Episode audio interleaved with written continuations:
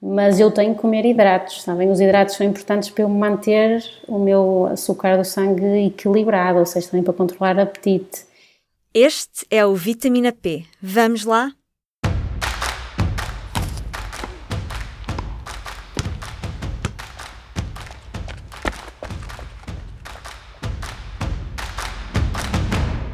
Viva! Eu sou a Carla Penini e este é mais um Vitamina P, o podcast Nutrição e Desporto do Público. Neste episódio vamos falar de arroz mágico, boas receitas de pequeno almoço e as muitas vantagens de uma alimentação saudável desde cedo. Começamos com a nutricionista Rita Lebrego, conhecida pelo blog Nutri.com.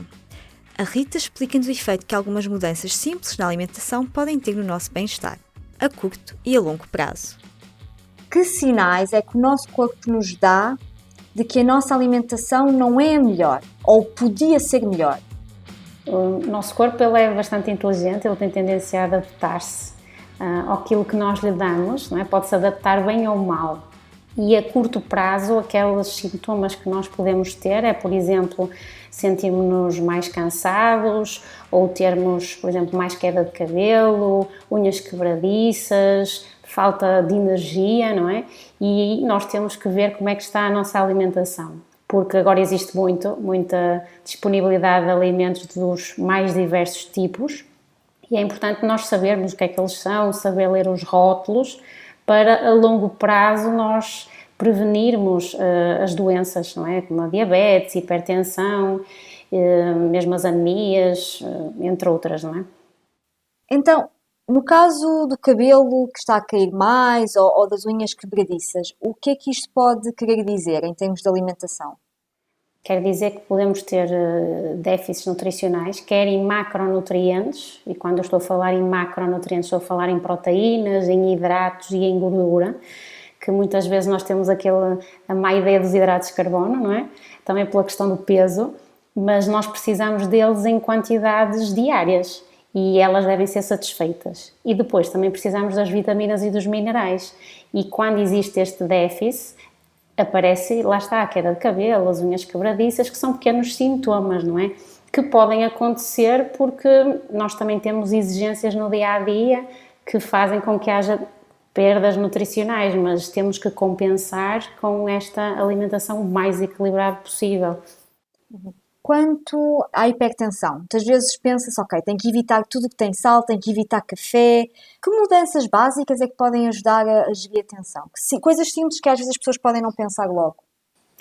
É assim, o sal é um dos principais, que já houve uma diminuição, mesmo a nível de políticas uh, em Portugal, de diminuição de alimentos ricos em, em sal, como era o caso do pão, mas depois também temos que reduzir por aquele sal que colocamos nos alimentos quando confeccionamos. E aí temos sempre que utilizar ou tentar utilizar mais as ervas aromáticas e as especiarias. E depois, o consumo de potássio, como eu referi, é um, mineral muito importante para a tensão arterial e ele está nos hortícolas, está nas leguminosas, no feijão, no grão, nas ervilhas, está em algumas frutas, como por exemplo a banana, como o kiwi, e nos frutos oleaginosos, ou seja, amêndoa, avelã, amendoim. E são alimentos que nós devemos consumir uh, com maior frequência. E claro, evitar tudo que seja alimentos muito processados, porque normalmente tem esse excesso de sal e tem também as gorduras saturadas um, e gorduras trans, que não ajudam nada a nível de, de, de tensão arterial e mesmo a nível das doenças cardiovasculares. E o consumo de peixe, que é muito importante por causa do ômega 3, que também é muito, é fator protetor para as doenças cardiovasculares. Portanto, é comer mais peixe, mais frutos secos, hortícolas, tudo tudo que tenha potássio. Exato. Muitas vezes, quando se tenta reduzir sal ou, ou potássio, eh, diz para evitar alimentos processados, mas hoje em dia há imensos alimentos ditos processados com embalagens muito apelativas que dizem redução de teor de sal, uh, mais potássio. Estes alimentos podem ser armadilhas? Podem ser armadilhas, porque existe bastante marketing a nível alimentar. E, por exemplo, um alimento ele ter reduzido em sal, ele pode ter excesso de açúcar, por exemplo, ou excesso de outra gordura que não seja uma gordura mono ou poliinsaturada, que são as gorduras mais benéficas. Por isso, é muito importante nós lermos o rótulo e ver a quantidade de açúcar, de onde é que vem o açúcar, porque o açúcar está muito associado, por exemplo, mais à diabetes. Uh, temos que ver o sal, não é? Se existe muita quantidade de sal ou não, e também o tipo de gordura que está no alimento e a quantidade de gordura que está no alimento. Por isso é muito importante quer a informação nutricional, quer a lista de ingredientes, tem que ser as duas coisas uh, muito analisadas e não só esticar a mão e tirar o primeiro alimento só porque tem um rótulo apelativo ou que tenha assim alguma alegação que nós achemos que seja benéfica. Portanto, ah, um alimento menos processado é, regra geral, sempre uma melhor opção. Exato, sim. Ok. Às vezes é difícil, porque às vezes há embalagens que parecem realmente muito interessantes e temos-nos lembrado de olhar o rótulo atrás, as letras pequeninas é um bocadinho às vezes como contratos, ler sempre as letras pequeninas. É das coisas hum, que agora ultimamente tenho tratado mais porque as pessoas não sabem ler. As pessoas eh, é muito, lá está, baixas calorias, pouco açúcar, mas depois onde é que vem o açúcar? Porque muitas vezes tem outro tipo de açúcar, não tem açúcar branco, não é? Sacarose, mas tem muito mais açúcar do outro, não é? E é, tem que ser sempre treinado, porque existe muita diversidade de alimentos e cada vez existe mais. E isso condiciona, lá está, uma alimentação saudável, porque ela, ela comporta tudo. Nós podemos ter todo tipo de alimentos numa alimentação saudável, mas existem alguns que eu tenho que consumir de forma esporádica e outros que eu devo consumir de forma frequente, porque são essenciais para o bom funcionamento do organismo. A diabetes é outro problema que a Rita menciona ao falar de problemas que uma alimentação cuidada pode evitar. Como é que isto acontece? Pode-se evitar a diabetes tipo 2? Sim, a diabetes tem uma componente também um bocadinho genética, mas uh, vem muito de hábitos alimentares e de hábitos de atividade física também, não é? Que a alimentação saudável também pressupõe um estilo de vida saudável. E o açúcar simples, principalmente, nós consumimos em grande quantidade e, eh, e ele está, ele no rótulo pode aparecer de várias formas e devemos evitar esse tipo de açúcar mais simples, não é? açúcar mais refinado, as gorduras, gorduras saturadas e também aumentar este consumo de hortícolas e de fruta, eh, que é bastante importante também nesta ajudar a controlar o açúcar do sangue, por causa da questão da fibra, não é? Porque ajuda a uma absorção um bocadinho mais lenta. Mas aí já estou a ver as pessoas a dizerem: Mas a fruta está cheia de açúcar. Pois está. Porque está a definição de açúcar. Nós, quando dizemos açúcar, dizemos, eu, eu para mim, é, não há açúcar, há sacarose, é? que é o açúcar branco, há a glicose, que é um açúcar, há a frutose, que é o açúcar da fruta, ou seja, são diversos tipos de açúcar.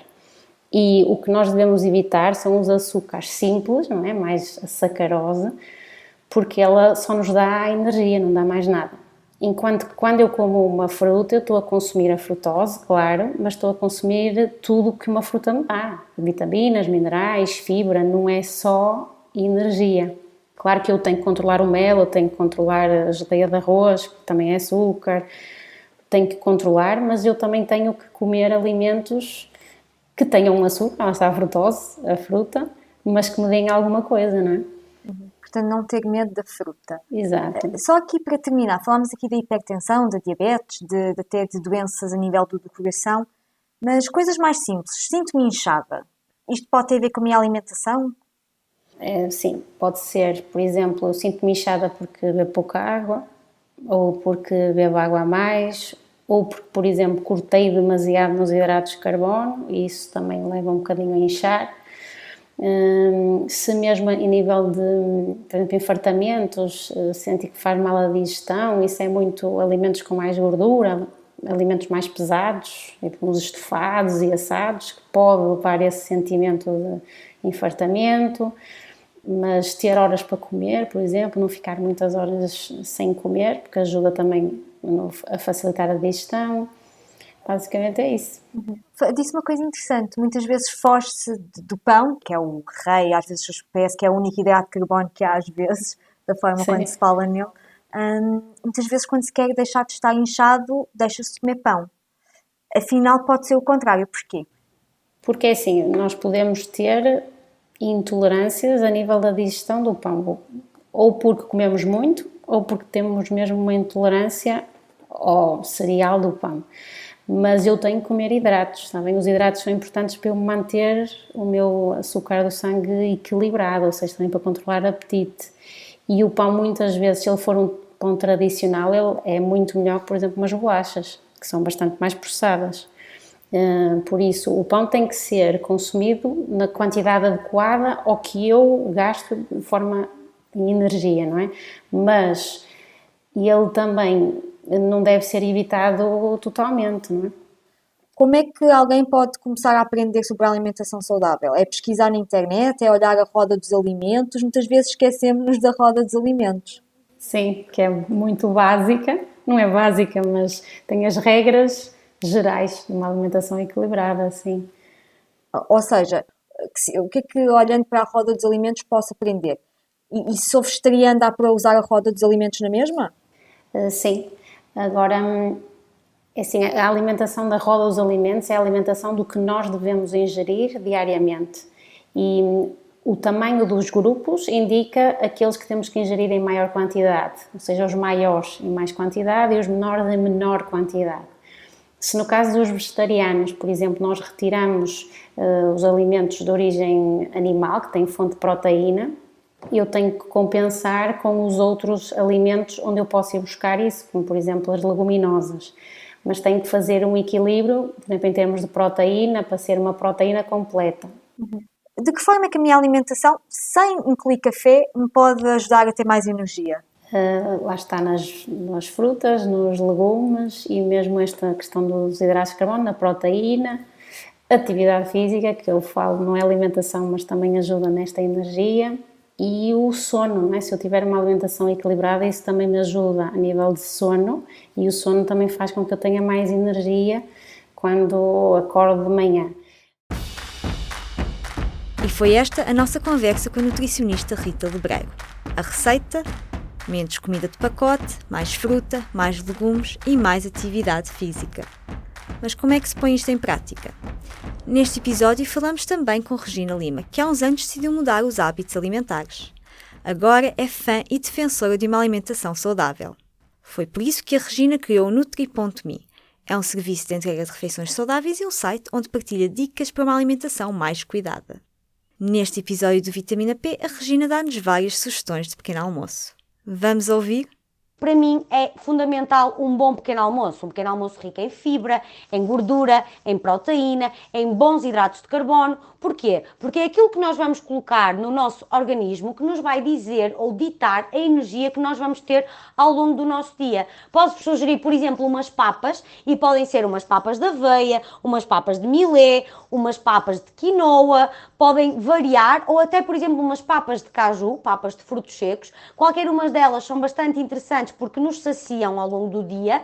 Uh, e depois, alterando o topping, por exemplo, hoje fazemos com banana, amanhã fazemos com frutos vermelhos, alterando o cereal e o topping, temos sempre versões diferentes das papas.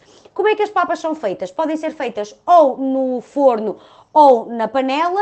Uh, no forno é uma questão de misturarem tudo antes e colocar numa travessa de forno. Numa panela é só colocarem a bebida vegetal, a água ou o leite. Podem colocar, por exemplo, umas raspas de limão ou um pau de canela que dá imenso sabor. E depois de ferver, colocam então a aveia, o milé, a quinoa, o que for reduzem e, e deixam cozinhar em lume brando. Só aí sim, depois passado 10 minutos, sempre a mexer, terão as vossas papas. Se quiserem, quando já estiverem praticamente na textura que vocês gostam, podem então adicionar um ovo inteiro, desligam o lume, mexem muito rapidamente e têm umas papas proteicas com, com a, a adição do nosso ovo.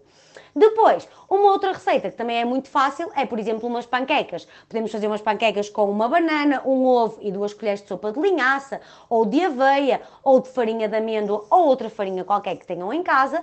É só triturar tudo com uma varinha mágica e depois pré-aquecer uma frigideira antiaderente. Usar antiaderente porque assim não precisamos de colocar gordura.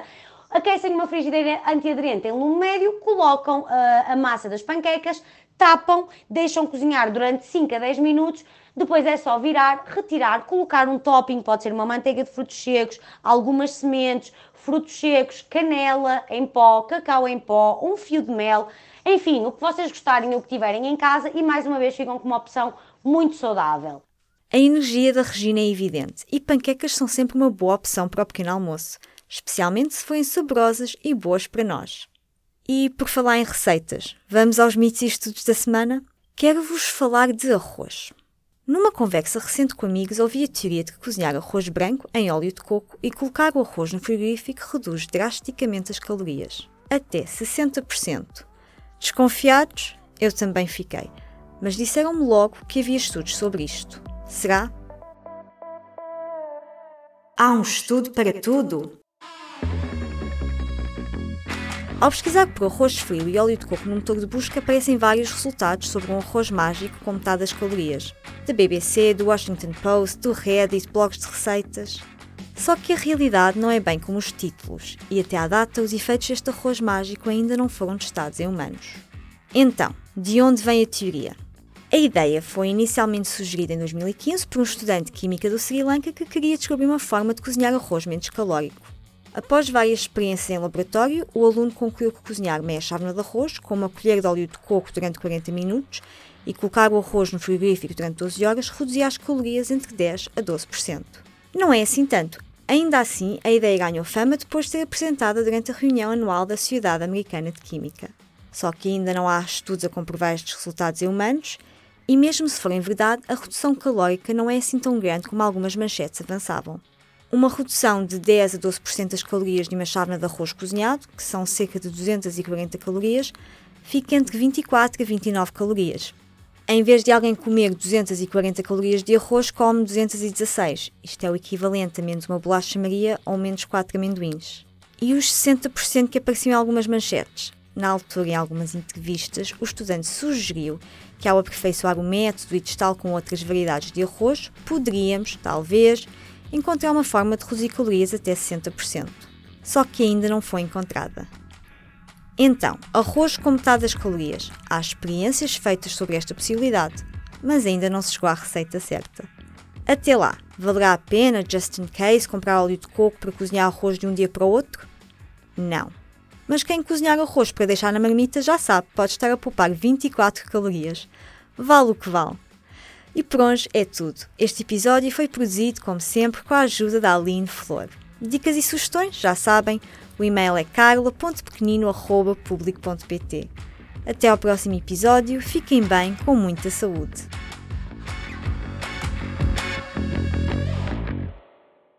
O público fica no ouvido.